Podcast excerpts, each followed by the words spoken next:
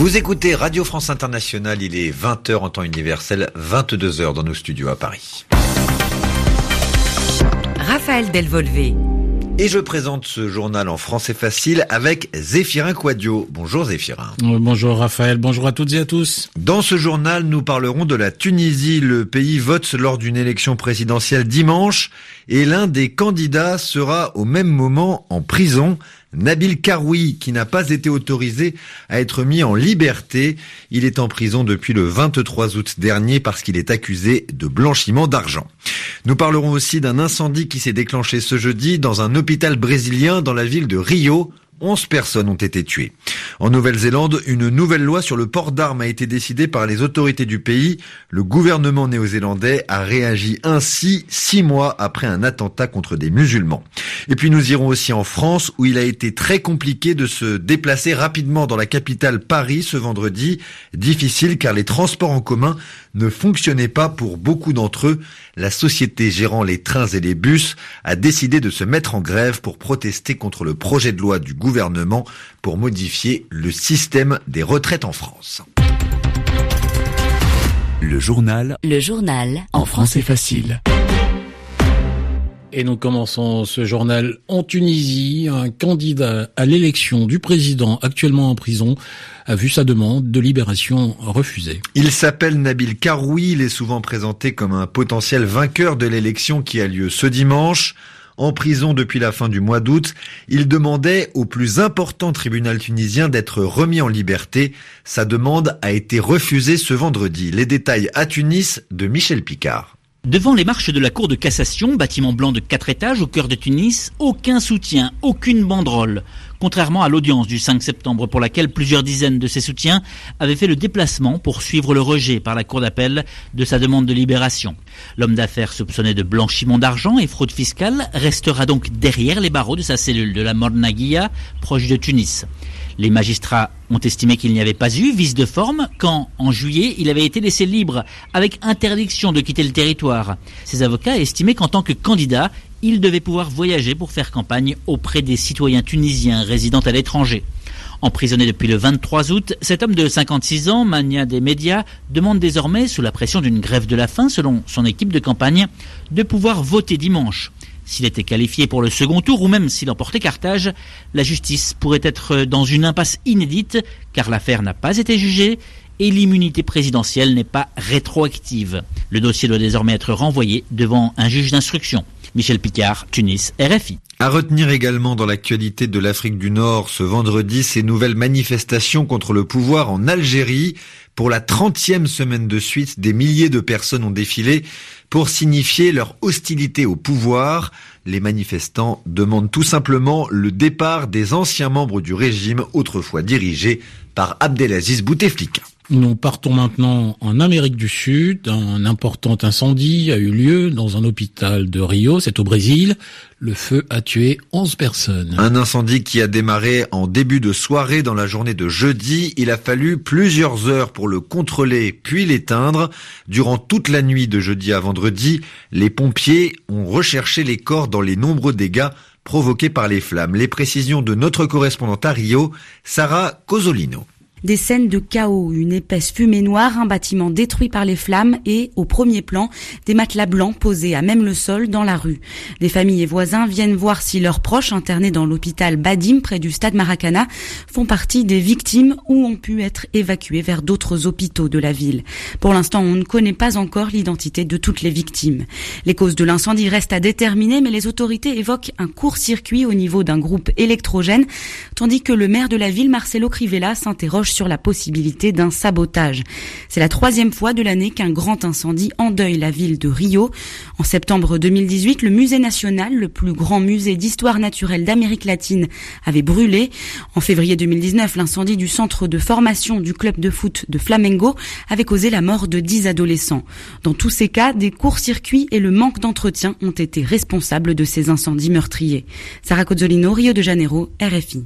À Hong Kong, un tournoi international de tennis annulé en raison des manifestations dans le territoire. Un tournoi destiné aux femmes annulé, effectivement, en raison des nombreuses manifestations contre les autorités organisées à Hong Kong depuis plusieurs mois. Ce vendredi à Hong Kong, alors que l'on célèbre la fête de la mi-automne très importante dans la culture chinoise, des militants réclamant plus de démocratie à Hong Kong en ont profité pour allumer de nombreuses lampes en haut de deux collines. Ils voulaient par là signifier que leur mouvement n'était pas terminé. La Nouvelle-Zélande à présent. Le pays renforce les règles encadrant le port des armes à feu. Les autorités néo-zélandaises ont donc dévoilé ce vendredi cette nouvelle loi. Le texte est censé pouvoir donner accès aux armes à feu uniquement aux personnes psychologiquement stables. Le renforcement des règles intervient six mois après l'attentat de Christchurch, une ville dans laquelle une double attaque terroriste a eu lieu dans des mosquées. Elle avait fait cinquante et un morts. Béatrice Leveillé nous en parle. Le massacre du quinze mars avait bouleversé la Nouvelle-Zélande. Un suprématiste blanc avait ouvert le feu dans deux mosquées pendant la prière du vendredi.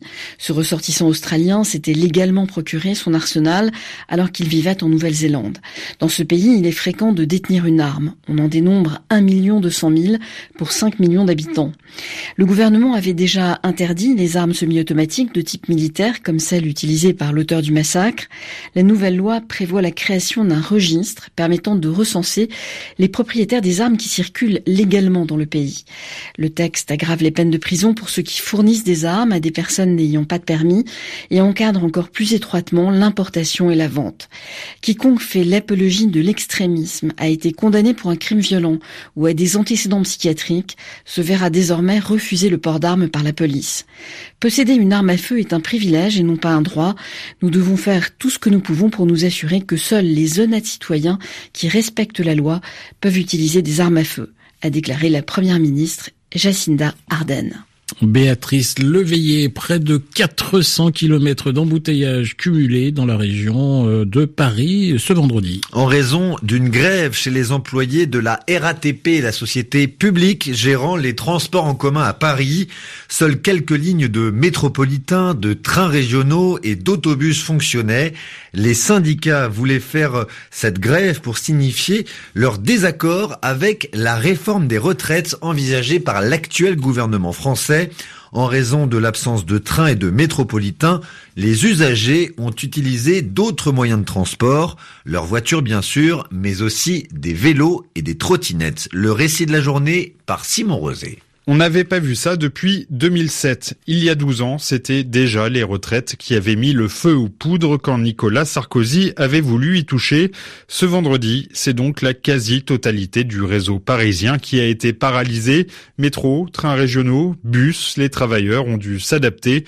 D'autant plus que les transports en commun sont d'habitude très utilisés à Paris pour plus de la moitié des trajets au total.